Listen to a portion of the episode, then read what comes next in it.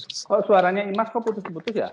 Iya, di aku juga putus-putus. Bener ya? Oh iya. Iya, di saya juga putus-putus, Pak. Yang penting jangan hatimu yang putus, Mas. Hmm, siap, Pak. Selamat datang di iPods Informatics Podcast. iPods adalah sebuah podcast dari H M I F UNDIP yang berisi perbincangan menarik dengan narasumber-narasumber spesial yang siap menemani hari-hari kalian.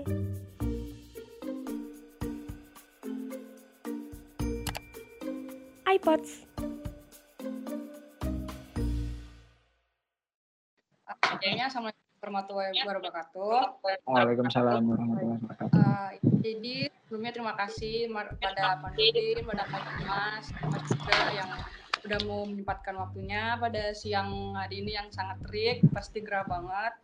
Uh, semoga kabar di rumah juga baik-baik aja, tetap sehat dan tetap bisa produktif, dan semoga semuanya juga bisa lancar ke depannya.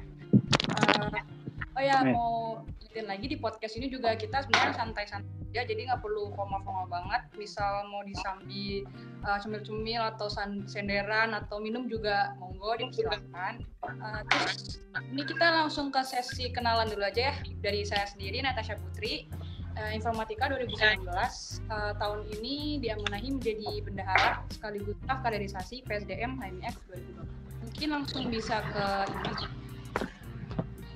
Maka nama saya Imas Ayu Wardani dari Informatika sembilan belas.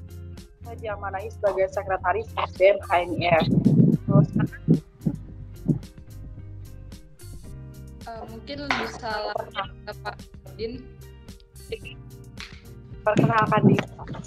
Kok suaranya Imas kok putus-putus ya? Iya, di aku juga putus-putus. Bener ya? Oh iya. Iya, di saya juga putus-putus, Pak. Yang penting jangan hatimu yang putus, Mas. Hmm, siap, Pak. Ini siap, Pak. Kenalannya gimana? Nama saya Nurdin Bastiyar gitu ya. Uh, saya pengampu di Informatika angkatan dua ribu tiga. Oh. Angkatan masuk, jadi dosennya kalau angkatan kuliahnya saya angkatan sembilan puluh tujuh saya. Oh. Oh. Ya, oh. Ya sudah gitu aja. Oke, mungkin bisa langsung lanjut ke Kak Dimas. Uh, Oke, okay. uh, nama aku Dimas Melda Putra. Teman-teman biasa manggil aku Dimas. Uh, dari tingkatan dua ribu enam belas, okay. Tingkatan akhir di jurusan ini lah. Gimana lancar itunya, Kak? Mulai. Alhamdulillah. Uh, Alhamdulillah lancar. Ya doakan aja semoga semester ini ya bisa cepat kelar. Oke, amin ya robbal alamin. Oke, jadi ini podcastnya namanya apa, Mas? Judulnya? Podcastnya tema ya, temanya sih kaderisasi. Kaderisasi Pak Nurdin sama Kak Dimas emang temanya sama kaderisasi, dan untuk Pak Nurdin sendiri ada tambahan yaitu pengalaman, Pak. Pengalaman dalam uh, sebagai gimana ya, Bapak pernah membantu anak-anak juga uh, dalam hal kaderisasi. Ya, jadi sebelumnya uh, divisi Kominfo ini udah ngasih macam Q and A box gitu.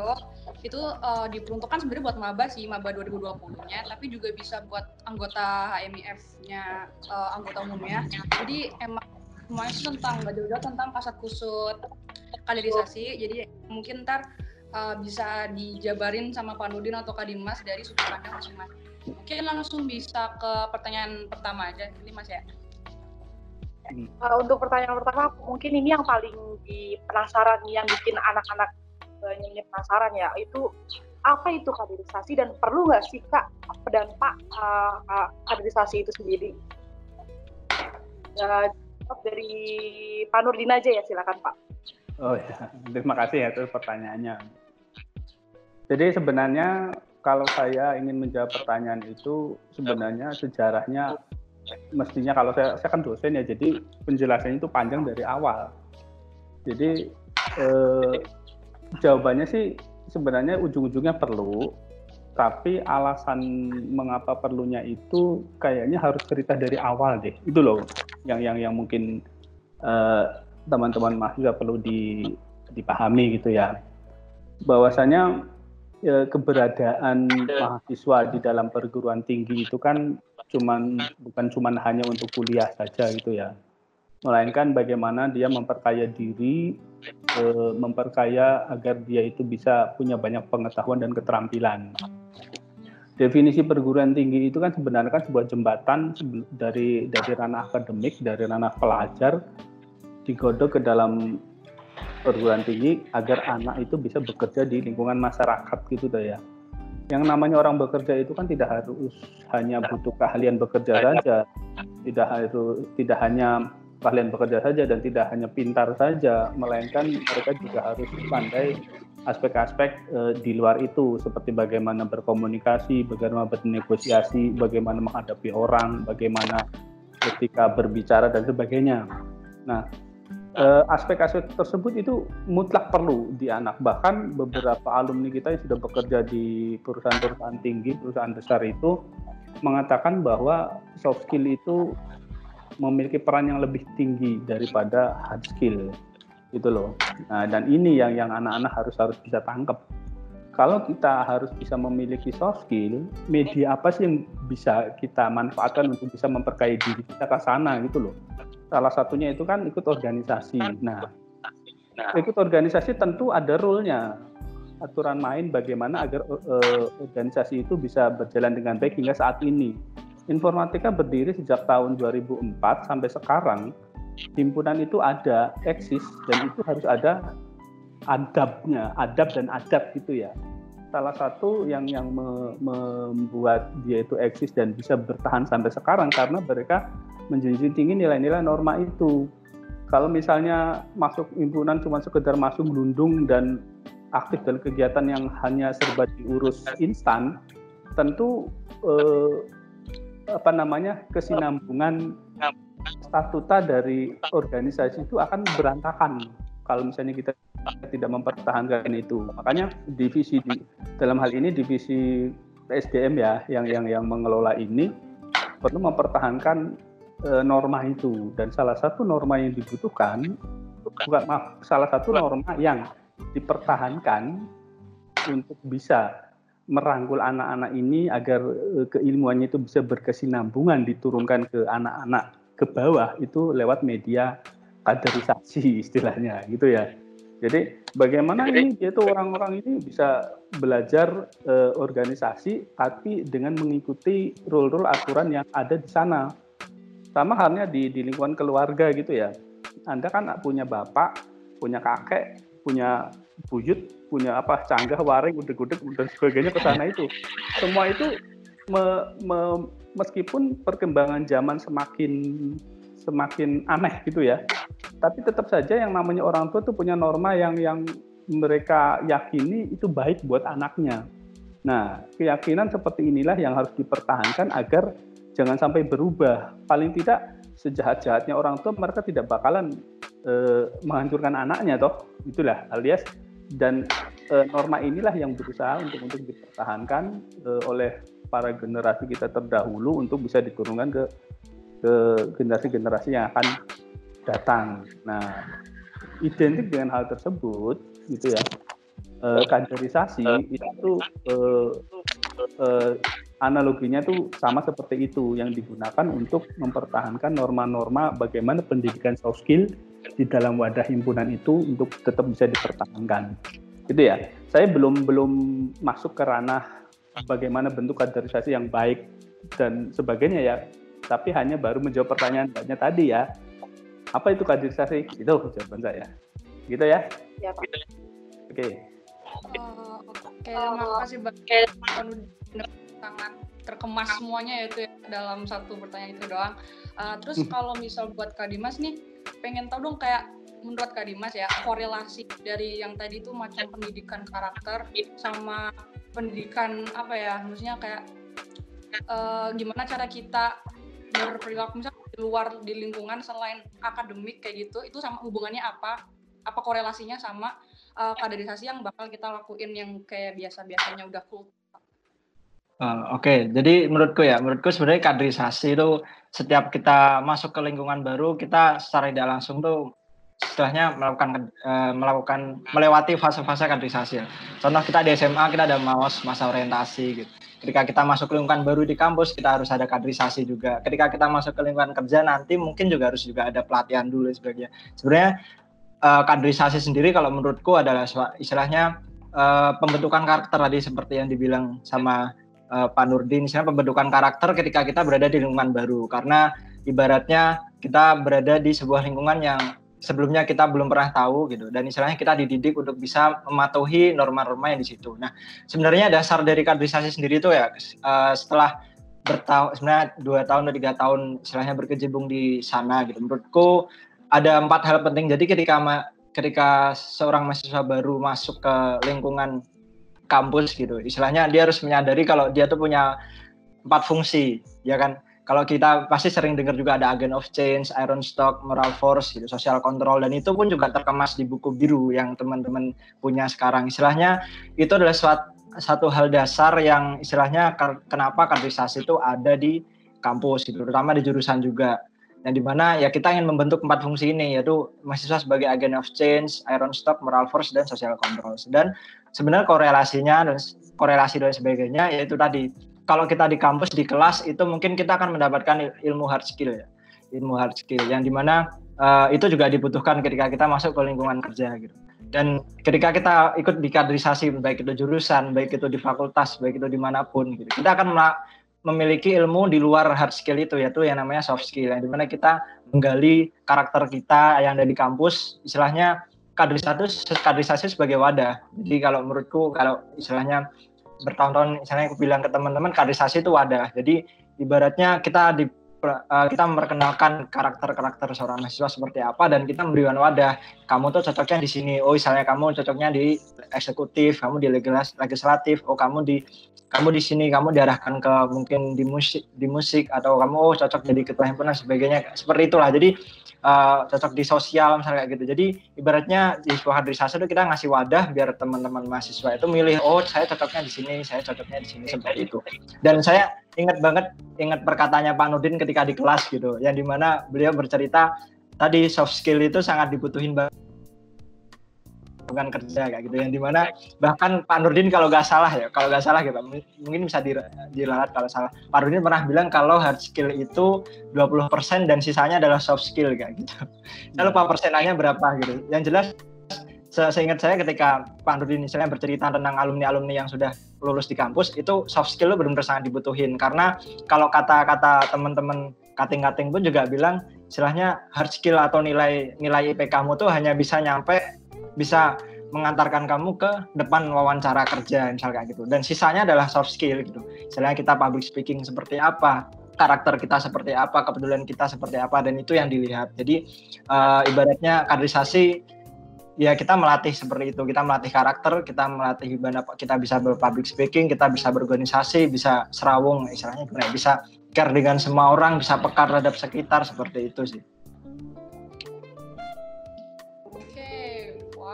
Mantap. Wow. Terima kasih banyak Kak Dimas. Iya. Oke, kita next saja. Uh, sekarang pertanyaan buat Pak Nurdin nih. Kan uh, gak jarang-jarang pasti orang tuh kalau misal dengar kaderisasi itu apa ya? Persepsi stigma orang-orang tuh pasti perpeloncoan gitu kan. Bahkan sampai sekarang tuh orang-orang tua yang kolot atau apa tuh masih kebayangnya tuh kalau kaderisasi tuh kayak perpeloncoan. Nah, gimana cara ngilangin persepsi stigma tersebut Pak buat yang kayak ntar maba-maba selanjutnya kayak gitu. Jadi ini tuh bukan perpeloncoan, itu kaderisasi sebuah uh, pengembangan karakter kayak gitu. Hmm. Itu kan cuman berbicara masalah cara sebenarnya ya. Cara uh, saya punya dulu waktu saya masih kuliah, saya itu dikenalkan dengan tiga U K M universitas. Yang pertama namanya Racana, yang kedua namanya Menwa, tahu ya? Ya yang, tahu. Yang ketiga namanya Wapeala. Itu keras-keras lah itu.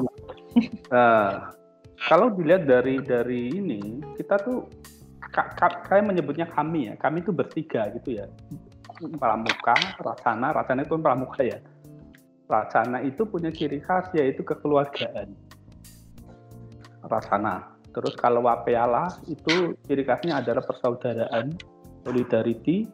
Terus si apa Menwa itu ciri khasnya adalah senioritas. Mereka itu berusaha menciptakan iklim itu dengan caranya mereka sendiri. Dan masing-masing di di di dalam di dalam organisasi internal mereka, mereka punya ciri khas bagaimana menciptakan iklim itu. Di ya kebetulan saya salah satu dari itu ya. Dari dari ini mereka mengenalkan kekeluargaan itu ya betul-betul dengan cara mereka yang yang orang lain itu tidak lakukan. Cara Menwa mereka itu selalu dengan menggunakan prinsip senioritas itu adalah baik karena itulah norma yang mereka akui dan mereka bisa mempertahankan itu hingga sampai sampai turun temurun ciri itu tetap dipertahankan. Bahkan tadi Mas Dimas berkata, wah kok keras-keras kabeh. Tapi kenapa tidak ada komentar bahwa mereka itu buruk? Ayo. Saya jujur aja ya, saya itu di, di Racana saya. Waktu itu ciri khasnya adalah kekeluargaan. Di tempat kami juga ada peponcoan loh itu. Tempat kami ada peponcoan dan, dan mungkin peponcoan yang dilakukan pada saat saya di Racana itu lebih ganas waktu saya, maaf saya menyebut istilah ganas ya. Lebih oh. ganas daripada waktu saya di, di kuliah. Karena yang namanya menghancurkan pintu apa dan sebagainya betul-betul disimulasikan bener gitu loh, dan perpeloncolannya itu dilakukan di atas gunung, mati mati bener loh gitu artinya dan sebagainya gitu ya, dan dan tapi kenapa pandangan masyarakat itu tidak tidak buruk terhadap Wapeala, terhadap Menwa dan terhadap Racana? Ayo, sebetulnya itu cuma masalah cara tuh. Anda kan dari golongan orang-orang yang intelek gitu ya. Kalau misalnya biasanya sih uh, uh, unsur unsur dalam tanda kutip gandak uh, itu muncul dari adanya egoi egoisme dari seorang senior kepada adik kelas untuk menunjukkan agitasi secara berlebihan. Kalau misalnya Anda merasa sayang kepada anak-anak, pasti tingkatan cara cara itunya adalah beda. Coba aja. Anda Anda rasakan sendiri ketika Anda jadi senior, Mas Dimas jadi senior ya. Anda bagaimana memperlakukan mahasiswa baru kalau Anda me- berkaca dari Anda sebagai mahasiswa baru? Pasti Anda ingin melakukan hal yang sama kan? Kayak balas dendam tapi, gitu ya. Ya, satu. Nah, tapi apa yang terjadi kalau misalnya itu Anda tutupi dengan rasa cinta? Saya ngomong cinta belak-belakan saja di sini karena Anda sudah dewasa ya. Ada seorang maba yang cantik, yang Anda demen banget dan Anda pengen Anda miliki, Anda pengen nikahi. Apa yang Anda lakukan? Tentu perlakuannya sudah beda gitu tuh. Ya kan? Dan dan yang yang kami harapkan itu adalah justru praktek-praktek yang seperti itu. Jadi menyentuh anak-anak itu dengan dengan segala macam rasa cintanya gitu ya, tetapi tanpa melupakan aspek disiplin yang untuk di, diperkenalkan kepada mereka gitu. Ada kan beda ya. Tadi saya contohkan orang tua seganas-ganasnya harimau, mereka bakalan menunjukkan rasa kasih sayang kepada anaknya. Memang harimau itu terkenal maksa kepada hewan-hewan lain, tapi kepada anaknya kan mereka nggak bakalan makan gitu. Jadi ini semua adalah masalah cara gitu ya. Jadi kalau pertanyaannya adalah bagaimana menghilangkan stigma negatif terhadap kaderisasi dengan cara-cara seperti itu, ya silakan Anda sendiri yang berimprovisasi untuk menciptakan iklim cerdas sehingga orang lain itu tidak bisa melihat aspek-aspek negatif dari perlakuan-perlakuan yang mestinya dilakukan untuk kaderisasi ini. Gitu ya. Gitu dari siap, saya. Oke, jadi emang intinya ya bukan semuanya bukan didasari dari balas dendam gitu kan ya. Oke, terus kalau misalnya kan uh, dari jawaban dari Pak Nurdin selaku pembina kaderisasi ini yang, yang udah pernah dari lama lebih lama. Nah, kalau misal dari Kak Dimas sendiri yang kayaknya baru maksudnya uh, masih fresh gitulah, masih fresh gitu. Terus gimana tuh Kak buat cara uh, ngilangin persepsi tersebut? Oke, okay, uh, sebenarnya gini ya, uh, itu pun juga jadi stigma di keluarga. Itu jadi semua keluarga lah, termasuk keluargaku juga. Ibaratnya uh, stigma itu terbentuk mungkin ya, ini menurut perspektifku karena dulu beliau-beliau ini istilahnya orang-orang tua kita gitu. itu dulu merasakan kalau kaderisasi itu ya gojolokan kayak gitu, yang dimana itu harus keras kayak gitu, yang dimana lambat lambat laun makin akan berkurang. Seperti contoh aku salah satu cerita ketika itu aku masuk di sebuah S M A, itu S M A satu, yang dimana waktu aku masuk itu benar-benar masih kental dengan senioritas, yang dimana di sana pun juga main fisik, di sana pun juga main fisik, ibaratnya pukul-pukulan ya, uh, push up, sit up dan sebagainya, itu itu masih kental di situ waktu saya waktu aku masuk. Dan lambat laun ketika jadi senior itu udah mulai pudar juga, karena ibaratnya gini, Uh, kita gak boleh nih balas dendam sama di kelas kayak gitu. Dan kita pun juga karena semakin gede dan beranjak dewasa, kita juga mikir istilahnya ya ada ada baik ada baiknya tapi juga ada buruknya. Jadi lambat laun kita juga kurangin yang istilahnya uh, dalam bentuk gojolokan atau dalam bentuk keganasan yang tadi disebut Pak Nurdin, itu kita coba kurangi perlahan, kita ubah dengan cara yang lain kayak gitu. Ber, uh, begitu juga ketika di kampus, yang dimana uh, sebenarnya setiap jurusan itu memiliki kultur sendiri-sendiri menurutku loh ya. Uh, jadi kita tidak bisa salahkan sih yang kaderisasinya memang keras-keras, yang ganas-ganas kita contohkan aja teknik kayak gitu. Yang dimana ketika kamu masuk ke teknik dengan gojolokannya seperti itu, misalnya kita kita gambarkan teknik dulu. Ya kamu harus siap dengan kultur yang akan mereka bawa, karena ketika ketika ketika di lapangan pun juga dalam kenyataannya seperti itu. Gitu. Dalam katanya istilahnya memang Uh, dalam dunia kerja mereka juga bakal bersentuhan dengan orang-orang yang seperti itu gitu, yang dimana berbeda kulturnya dengan kita. Kalau kita lihat di FISIP deh, kita lihat di FISIP itu kaderisasinya nyantai banget, ibaratnya kalau kita bilang dia paling singkat, paling santai, gak gak gak bertahun-tahun kayak gitu ya. Kalau kalau di teknik gak berbulan-bulan, berarti mereka udah selesai O D M, kaderisasi seminggu atau dua minggu atau sebulan, udah kelar kayak gitu. Yang dimana ya itu adalah kultur mereka dan kita punya kultur sendiri. Jadi menurutku stigma-stigma kayak gitu memang masih ada dan kita gak bisa salahin sih. Yang dimana uh, itu uh, stigma itu pasti ada di setiap orang tua kita, karena mereka khawatir lah anaknya kenapa-kenapa. Tapi yang jelas di saat ini aku pun percaya bahwa kaderisasi pun juga lambat laun bakal mulai jarang ada kekerasan. Jadi uh, kekerasan udah mulai udah mulai udah mulai dihilangkan, bahkan di teknik pun juga aku dengar-dengar pun juga udah mulai lambat laun dikurangi gitu, karena memang uh, istilahnya negosiasi dengan pembina dan sebagainya pun juga uh, lebih mengarah ke ya udahlah kita main cantik gitu, kita main cantik dengan cara mengkaderisasi teman-teman mahasiswa baru dengan cara yang mungkin lebih fresh, yang yang baru, nggak nggak harus nggak harus dengan cara yang senior kita lakukan kayak gitu. Dan sebenarnya kalau di informatika sendiri kulturnya pun juga gimana ya, kita nggak bilang nggak uh, enteng-enteng banget, nggak berat-berat banget ya, sebenarnya kita di middle lah, di G F S M itu middle menurutku ya, karena uh, kita nggak bisa, kita pun juga nggak bisa berkiblat ke teknik karena ya kita nggak sekeras itu. Dan orang-orangnya pun kita lihat, mahasiswa baru-mahasiswa barunya pun juga ketika kita beri pelakuan seperti itu pun juga mungkin malah malah istilahnya memberi penolakan ke jurusan juga, apalagi juga kita beri santai. Ibaratnya kalau di jurusan kita tuh middle, yang dimana ya kita cobalah, kita coba seluruh aspek, ibaratnya kalau kita alusin seperti apa, ketika memang ada evaluasi sebenarnya mungkin menurut pandangan orang tua atau mahasiswa tuh ketika kita evaluasi ya itu di mana benar-benar puncak dari gojolokan, sebenarnya evaluasi sebenarnya pun juga uh, itu pun juga istilahnya ingin mengoreksi istilahnya apa sih kesalahan kita. Dulu dulu uh, waktu aku dua ribu enam belas jadi maba gitu. Bahkan yang evaluasi aku Pak Nurdin.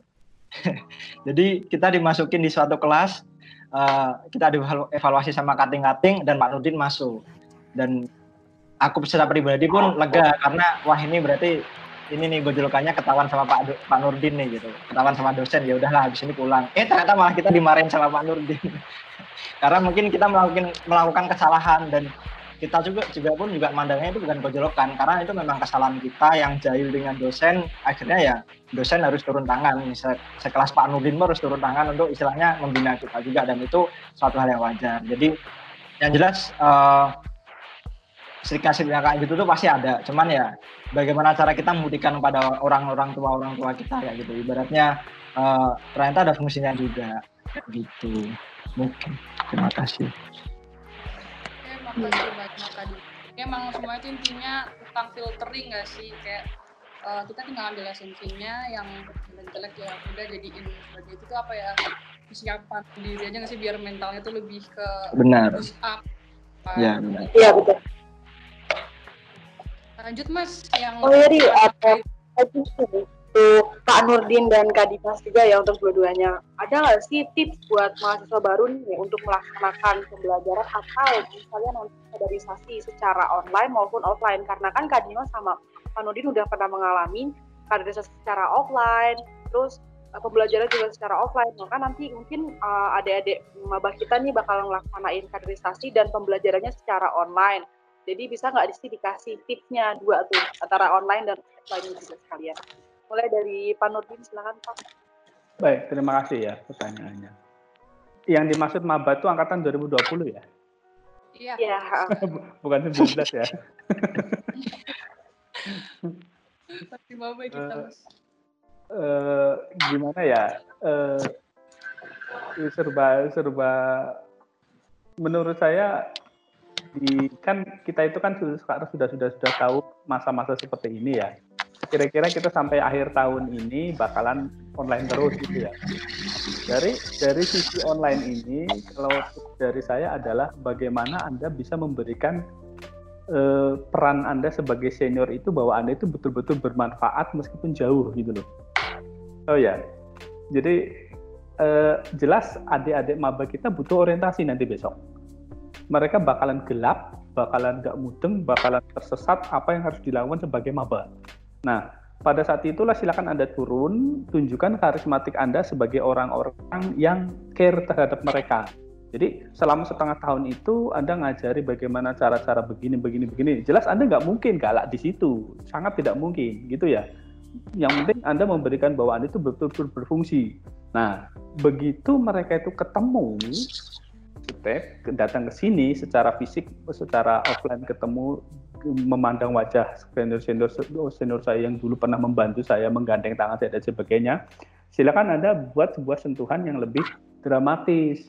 Kalau kalau secara online itu kan Anda hanya hanya hanya memberikan kesan kayak orang membawa berita gitu ya, kayak orang memberi petunjuk apa dan sebagainya. Tapi secara webinar kayak gini, tapi begitu Anda ketemu, silakan Anda banyak-banyak bergaul secara Uh, yang dimana secara psikologis mereka itu jadi semakin menguatkan bahwa Anda itu adalah senior yang hebat.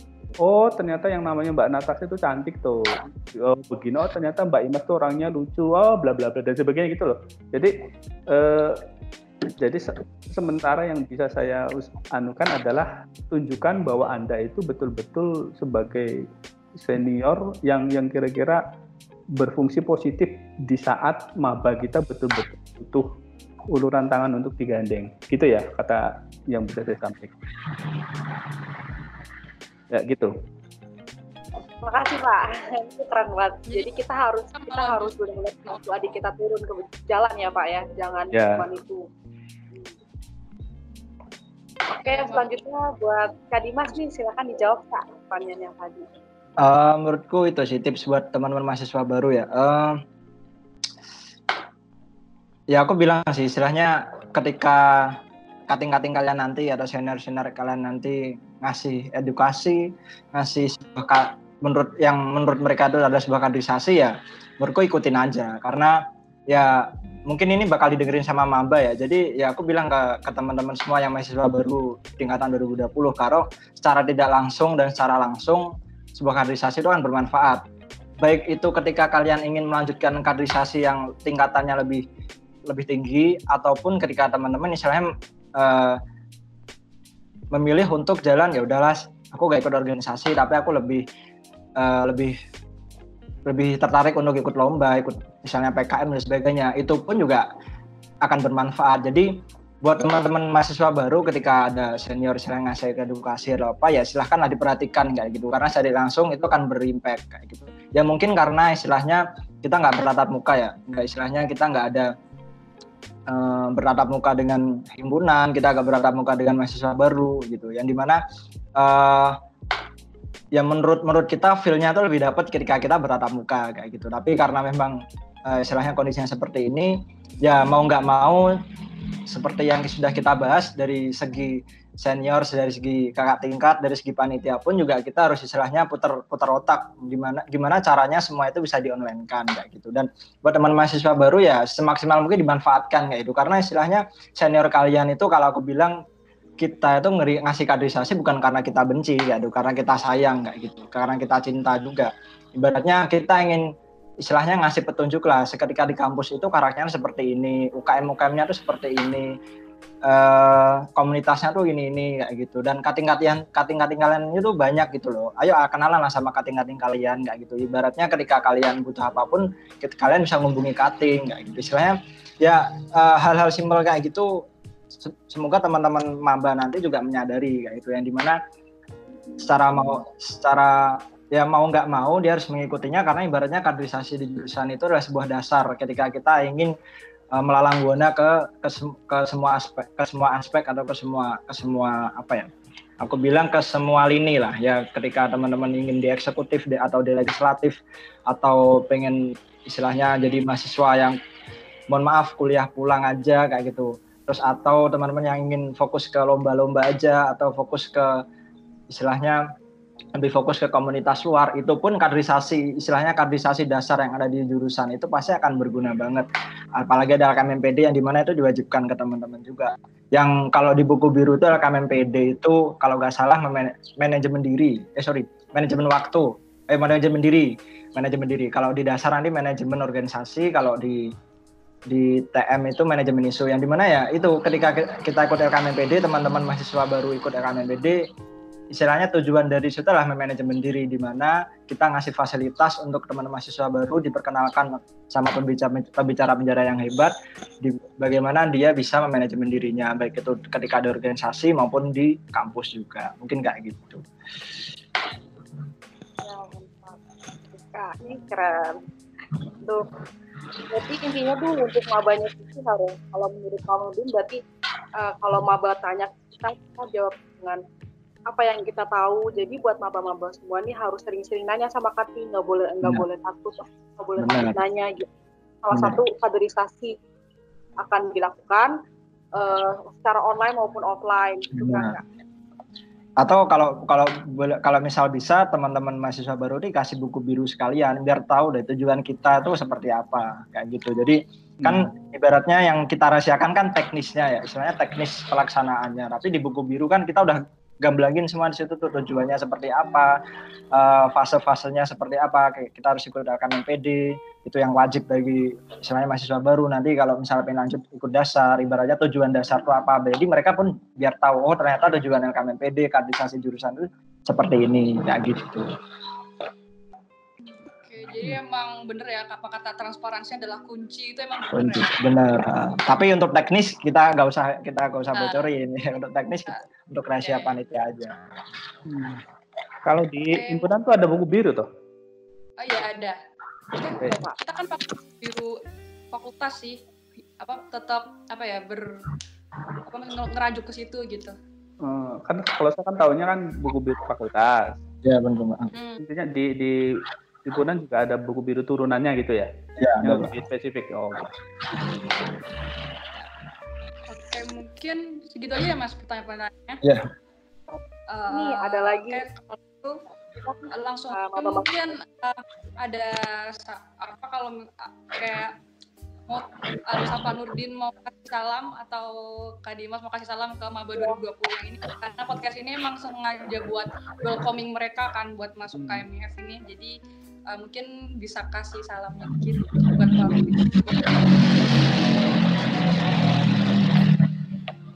Siapa dulu nih? Pak Nurdin dulu bisa. Oke. Okay. Baik, salam. Perkenalkan, maba saya Nurdin Bastiyar dari Informatika.